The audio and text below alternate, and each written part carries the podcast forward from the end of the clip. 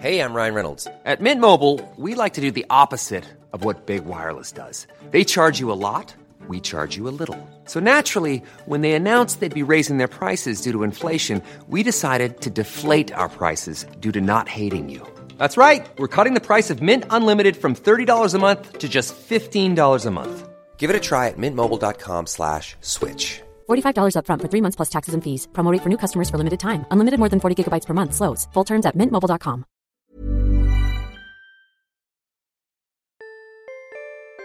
This is the Naked Genetics Podcast, taking a look inside your genes.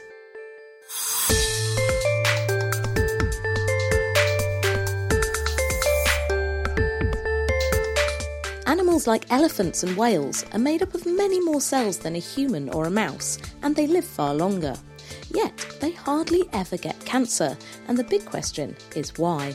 If you actually look within mammals or animals more generally, if, if you just look at body size and cancer, you might expect larger organisms to get more cancer, right? Because they have more cells. But that isn't the case. Plus, revolutions in genetics and a magical gene of the month. This is the Naked Genetics podcast for November 2015 with me, Dr. Kat Arney, brought to you in association with the Genetics Society, online at genetics.org.uk.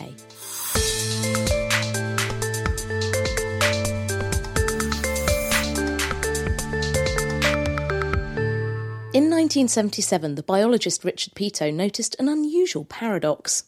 If we assume that the chances of an individual cell in the body turning into a cancer cell is the same across all species, then humans should get more cancers than mice, and even larger, longer lived species, such as elephants and whales, should get many more than us.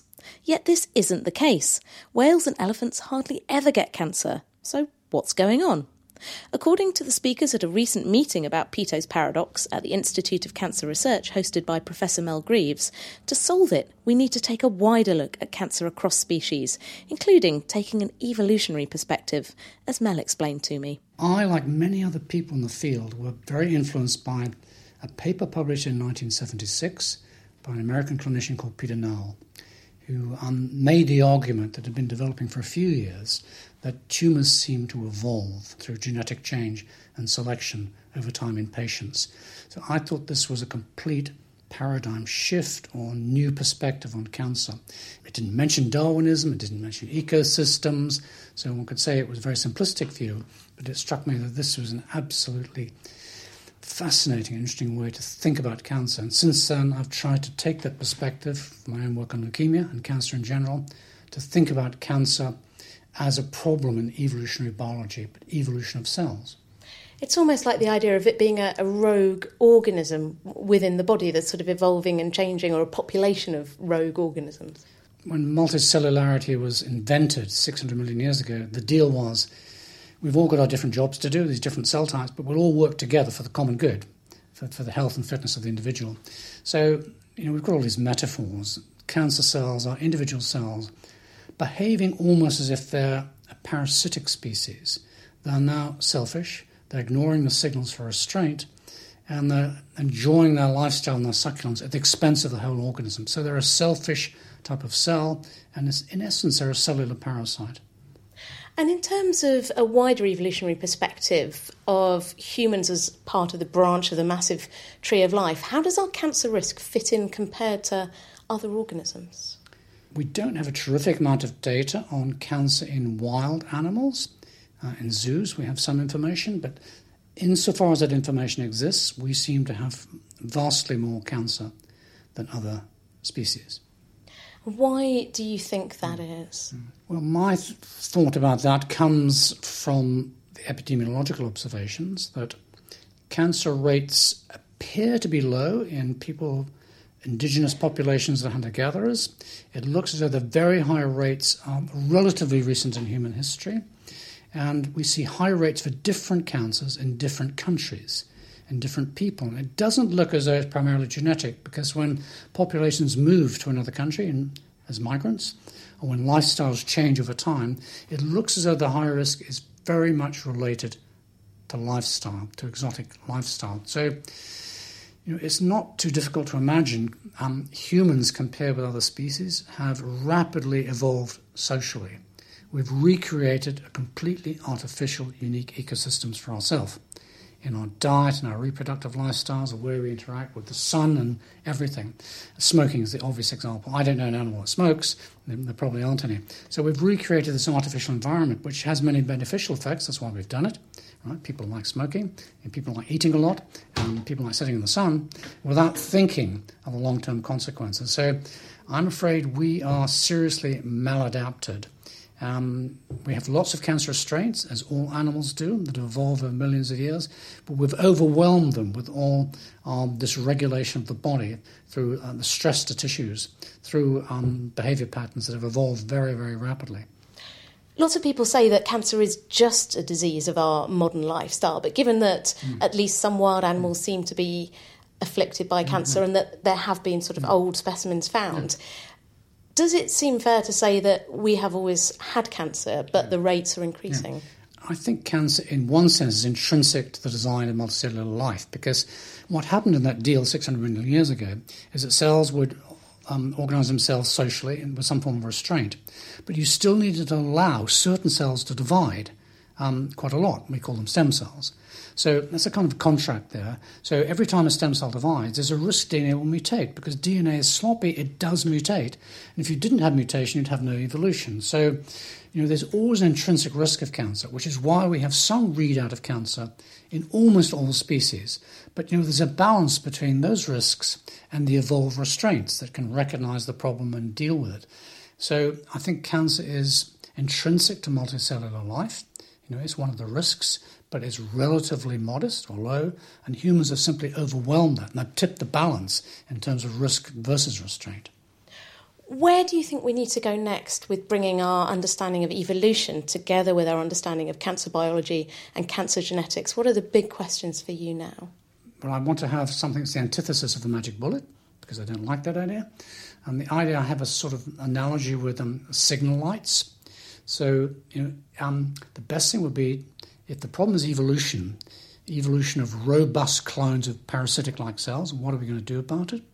So, solution number one is plan A, B, and C. The red light is we stop it getting going before it gets started. So, that's prevention. So, you know, probably two thirds or maybe up to 90% of cancers are potentially preventable. And we should be much more assiduous and active in trying to do that. So, smoking, exposure to the sun, prophylactic vaccines for virus cancers, etc., etc. We need to think very seriously about whether breast cancer is preventable or not. So prevention is the red light, stop it. Some cancers are not preventable, and yet with current knowledge, we should catch them early because we know from the evolutionary point of view, when they're less evolved and less diverse, they're more drug sensitive. So there should be, and there is, a major effort in early diagnosis because then either a surgeon can deal with it, or radiotherapy, or more simple, simple drug combinations. So when the diversity in the evolutionary pro- progression is limited, you stand a much better chance. So that's the red plus yellow light. Things are starting to go. But the fact is that even if you're incredibly successful in all of that, about 15% of cancers are going to present out of the blue in a very malignant advanced state. Pancreas does that, brain tumors do that, many ovarian cancers do that. So that's where we just need to have a reality check and say these are advanced, highly diverse, weed like parasitic species of cells. They're going to have drug resistance on board. How can we treat those? And that's where we're having a revolution in treatment, thinking about novel combinations of therapy using the immune system, use novel drugs, and that um, take advantage of our understanding of the complexity of the system. So, our argument is we look at the phylogenetic evolutionary tree of the cancer and say, well, this type of tree structure with all of these branches and this trunk, what's the best route of attack?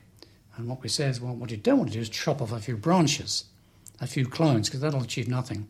You want to track it at its root or its, its, at its trunk. And there are ways, of, there are ways that one might be able to do that. So, you know, there's a three pronged approach, traffic light style, of prevention, early diagnosis, and more sophisticated combinatorial uh, treatment. Mel Greaves from the Institute of Cancer Research. Another scientist who's trying to solve Peto's paradox by taking an evolutionary view is Athena Aktipis from Arizona State University. She's been looking in more depth at cancer rates across the animal kingdom. I see cancer really as a fundamental problem for the evolution of multicellularity because in order to build a multicellular body, the cells have to cooperate to inhibit the cell proliferation, control cell death, um, but also distribute resources and divide labor and do all sorts of other things that you need to do in order to make a large body that can be effective. And really, cancer is sort of this fundamental breakdown of cooperation in a multicellular body. It's kind of cells going rogue and saying, I'm not going to be a brain cell or a skin cell, I'm just going to do my own thing. Yeah, you could sort of think of it in that way. Um, having a multicellular body work well means that the cells within it are following certain rules, and you know those rules are encoded genetically with um, tumor suppressor genes that are making sure cells aren't dividing out of control, making sure that cells are expressing the right genes for the tissues that they're in, and making sure that they're producing the right proteins. So, all of those things break down in cancer, and what you get are really misbehaving cells, and um, the result of that is that you can get a malignant growth um, that can take over and you know eventually kill a patient if it's not treated properly. Are cancer cells really kind of cheaters that are getting around the rules of the society of the body and, and doing what they want?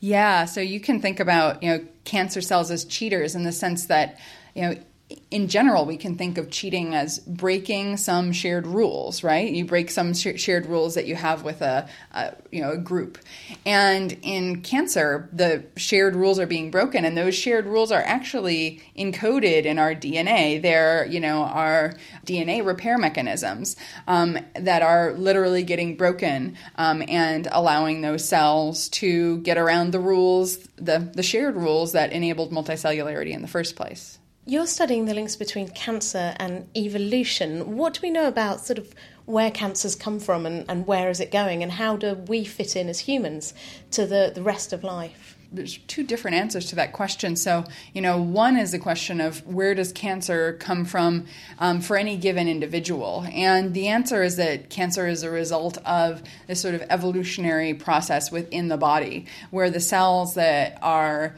proliferating more quickly, the cells that are monopolizing the resources better, the cells that aren't dying when they have too much DNA damage, uh, they're increasing in frequency in the population. Um, and that means that what happens over the course of a lifetime is that within the body, selection actually favors cells that are neoplastic, um, cells that are not behaving properly, um, unless the immune system is able to get them under control. So within an individual, cancer comes from that evolutionary process.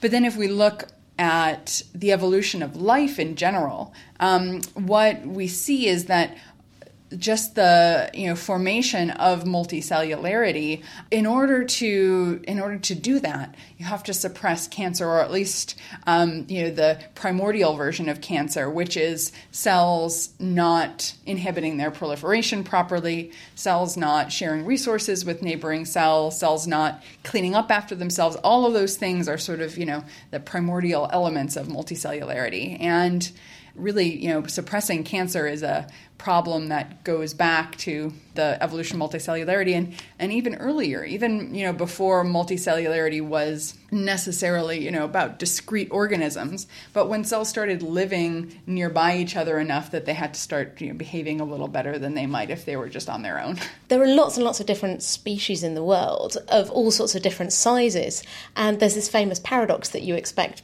bigger organisms because they've got more cells, maybe they should get more cancer, particularly if they live longer. Small small organisms should maybe get less, but that's not what we see. Tell me about the kind of patterns that we see in cancers across different species and, and where humans fit in. Yeah, well, you know, if we look across species, we do see this sort of general trend um, in the, this paper that we just recently published looking at cancer across the tree of life, where the more complex forms of multicellularity and the species that are larger compared to much simpler species do seem to have more cancer reported. But if you actually look at, um, say, you know, within mammals or animals more generally, if, if you just look at body size and cancer, um, you might expect larger organisms to get more cancer, right? Because they have more cells. But that isn't the case. So, elephants, for example, have really low rates of cancer. And one of the uh, ideas of why that might be the case is that if you have an organism that reproduces really late and has to grow really large, it's probably worth it for that organism to invest more in suppressing cancer than, say, a field mouse that um, you know runs about for a year and then gets picked off by a predator for an animal that is only going to live that long and is going to, you know, start reproducing when it's a few months old, it doesn't necessarily make sense to invest in all those cancer suppression mechanisms, especially if they come at some cost to reproduction or to wound healing or, or whatever the trade offs might be. And in terms of where humans fit into that picture, you know, we don't really live fast and die young like a field mouse. We're not as big as an elephant. It, does our cancer risk kind of fit somewhere in the middle? Well, you know, modern humans do have um, higher cancer risks than we might expect. Now, um, I think there's open questions about the extent to which those are driven by environmental exposures that sort of have to do with mismatch between the environment that we evolved in and our current environment. Um, but there's some cancers for which it does seem like a pretty convincing case. There, there might be some contribution that really is coming from the fact that we live in a world that's really different from the world that we evolved in we're starting to understand a lot more about cancer, about how to treat it, how it starts, looking at the genetics of cancer. It seems quite a recent advance to be bringing evolution into this mix. Why do you think it's important that we do bring an evolutionary view to our studies of cancer? Yeah, well, you know, interestingly, evolution has been accepted as a theory of cancer for decades. I think it recently has made a resurgence because it's become much easier to look at the evolutionary process because of um, how inexpensive it's become to look at genomics and um, to have huge data sets at our fingertips to examine some of these evolutionary questions. Arizona State University's Athena Aktipis.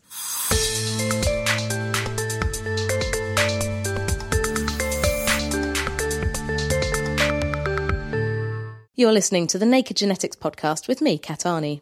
Still to come, we'll be tackling some revolutionary genetic ideas and meeting our magical gene of the month. So, we've heard about the importance of studying cancer from an evolutionary perspective and looking across different species, but that still leaves our original question unanswered. Why don't elephants get cancer? Josh Schiffman, a children's cancer doctor working at the University of Utah, has found out, publishing his findings last month in the Journal of the American Medical Association, and it all boils down to an important protector gene called P53. Elephants, when you look at their genome, seem to have evolved extra copies of a gene called P53. Now, P53 is known as the guardian of the genome. It's one of the most important genes in our body. It's a superhero of the genome. It actually works hard to prevent cancer. It has two main functions. One is to stop our cells from dividing so they can be fixed and all mutations repaired. And if the cell is not able to be fixed, then P53 helps coordinate the death and destruction of the cell. In fact, some of the families that we care for back in Utah have something known as Li-Fraumeni syndrome, actually, a hereditary risk for cancer based on P53 mutation. And if they don't have P53, they go on to develop cancer at very high rates 80 to 90% lifetime risk of cancer, many cancers at a young age, multiple cancers over the course of their lifetime. And wouldn't it be wonderful if we could try to figure out if the extra copies of P53 in elephants are what's protecting them from cancer? What if we could somehow get some elephant blood and compare the elephant blood to the Li-Fraumeni blood and look to see if we can understand why don't elephants get cancer? How on earth do you go about getting hold of elephant blood? Several weeks later, I was back home visiting Utah's Hogle Zoo, where they have three African elephants. I was watching the elephant show with my children when they explained during the course of this elephant display that elephants have large ears, and they have large ears because they have large veins in the back of their ears to circulate the blood and to keep them cool in the African heat. They also went on to explain that once a week at the zoo, they draw blood from these veins in the African elephant ears, and they draw the blood to make sure that the elephants are healthy and their hormones are in balance. Well, when I heard that, I said, I've got to talk to this elephant keeper. So immediately after the elephant show, I went right up. I introduced myself. I explained that I'm a pediatric oncologist. I explained about Li-Fraumeni syndrome. I explained about Peto's paradox. And I asked a question. At which point the elephant keeper said, Go ahead, we love questions. Please ask your question. What's your What's your question? I said, My question is, how can I get me some of that elephant blood? Fortunately, the elephant keeper didn't call security, but rather explained that there was an ethical review process and a scientific review board at the zoo. And if I filled out all the paperwork, it was possible to get some elephant blood at the same time they were drawing it for their own reasons at the zoo. Took about two and a half months of paperwork, but since that time, once a week, my clinical study coordinators, instead of drawing blood from our patients with Li-Fraumeni syndrome actually go down to the zoo, which is located only 15 minutes away from our laboratory, get the blood, rush it back to the laboratory where we've done the experiments and we think we've figured out why elephants don't get cancer. So, what is the answer? What have you found when you compare the cells in the elephant's blood to the cells in your patients or to, to normal human cells? So we take that elephant blood, we take the blood from, from the patients and from healthy humans, and we bombard them with radiation to cause DNA damage. And then we look and we see how do the elephant cells respond to that DNA damage, which obviously in normal situations would lead to cancer, and how do human cells respond to that? And what we found surprised us. What we found was that the elephant cells didn't actually stop the cells from dividing or repair the DNA damage any faster than the human cells, like we were expecting, but instead, what we saw is that they have increased cell death. The majority of all of the elephant cells underwent cell death suicide, they underwent apoptosis. It's as if the elephant has said over evolutionary time listen, it's so important that we don't develop cancer. We can't take any chances. If we stop the cell from dividing and we try to repair it, we might make a mistake and we might let a few of these mutations go on by and turn into cancer. But if we just kill the cell and get it over with, then there's no way that cell can go on and cause cancer. Where elephants, we have plenty more cells where that came from. We'll just start over. And now we're trying to figure out a way to use that information to help the children and families who develop cancer to make sure that they could live a long and healthy life. So that's elephants. What do some of the other animals in the zoo maybe have inside that could help yeah. us understand human cancers? Absolutely. That's, a, that's an excellent question. One of the things that we're most excited about uh, in the lab and also when we're talking with patients is the field of comparative oncology we're learning that all animals develop cancer, some more than others. Some are resistant, like the elephants. Whales, it turns out, are resistant. But there are other animals that are more likely to get cancer. So, for instance, dogs develop cancer at 11 times the rate of people. Now, we never give cancer to dogs in the laboratory, but once they develop their cancer, we're able to look and see what is it about the dog cancer that's similar to human cancer or pediatric cancer so that we can see what's in common and then target those genes? Josh Schiffman from the University of Utah. Every year, the Genetic Society recognises a person with an outstanding ability to communicate genetics through the JBS Haldane Lecture and Award. This year's winner is Professor Alison Woollard from Oxford University, whose work focuses on the genetics of ageing using nematode worms as a model. She gave her lecture at the beginning of November at the Royal Institution, focusing on key revolutions in genetic thinking.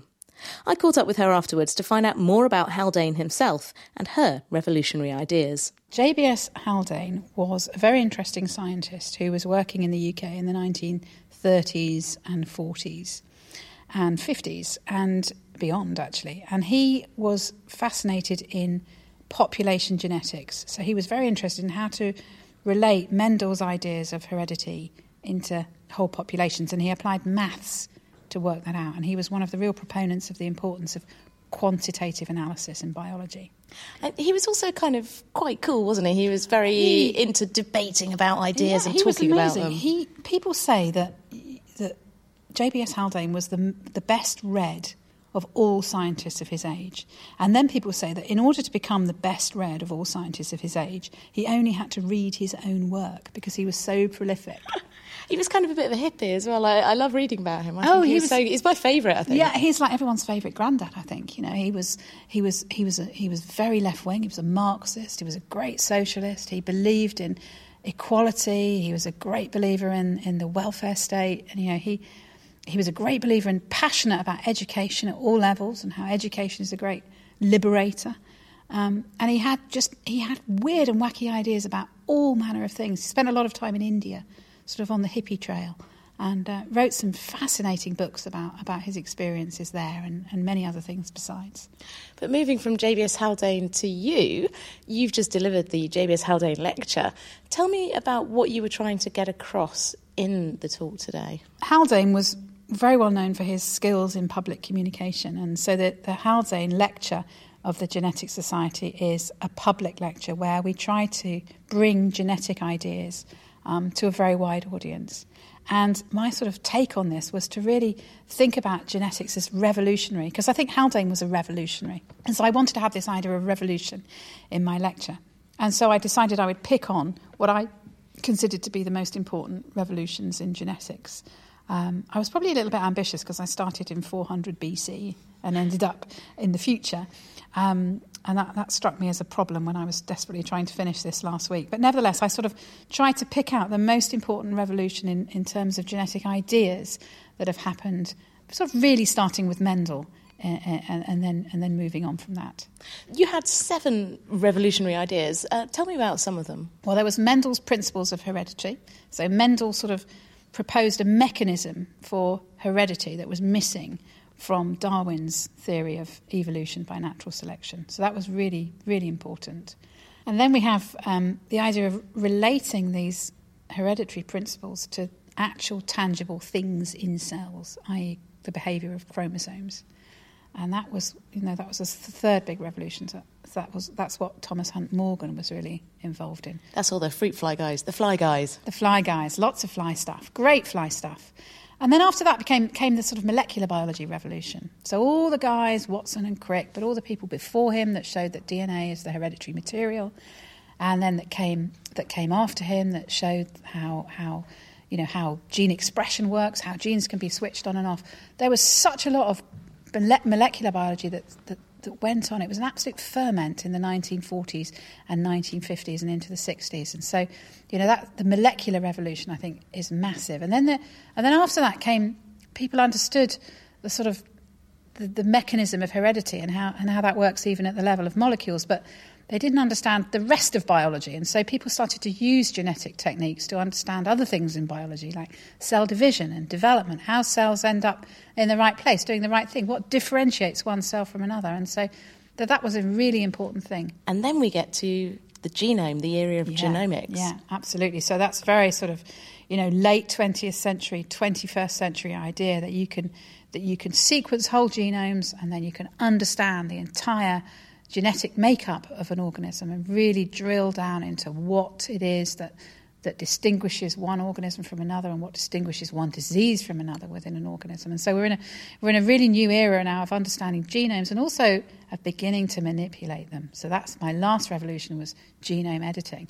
This idea that we can now interfere, modify our genetic destiny, and thinking about whether or not that's a good thing or a bad thing or an inevitable thing whether it's a good way of eradicating disease or whether it's dangerous and might lead to designer babies and so on. So I think, you know, people need to understand the science behind those kinds of ideas if they're to contribute to the debate about whether or not it should happen in the future. Alison Woollard from Oxford University, this year's Genetic Society JBS Haldane lecturer. And finally, it's time for our gene of the month, and this time it's Merlin. Rather than being named after King Arthur's legendary wizard, Merlin is an acronym, short for Moesin Ezrin Radixin like protein, so you can see why it's a useful nickname. Also known as neurofibromin 2 or NF2, after the name of the gene that encodes it, the Merlin protein plays an important role in the biological scaffolding inside nerve cells, helping them to keep their shape. Faults in its gene, NF2, cause tumours in the nervous system, particularly in nerves in the ear. So it seems that just like the protecting force of its namesake, Merlin also helps to protect us against cancer. That's all for now. Next month, I'll be returning to the world of synthetic biology. If you've got any questions or feedback, do just email me, genetics at thenakedscientist.com. You can also get in touch through the main Naked Scientist Facebook page or tweet me at Naked Genetics. Every episode of the Naked Genetics podcast is on iTunes and online at nakedscientist.com slash genetics. The Naked Genetics podcast is brought to you in association with the Genetics Society, online at genetics.org.uk.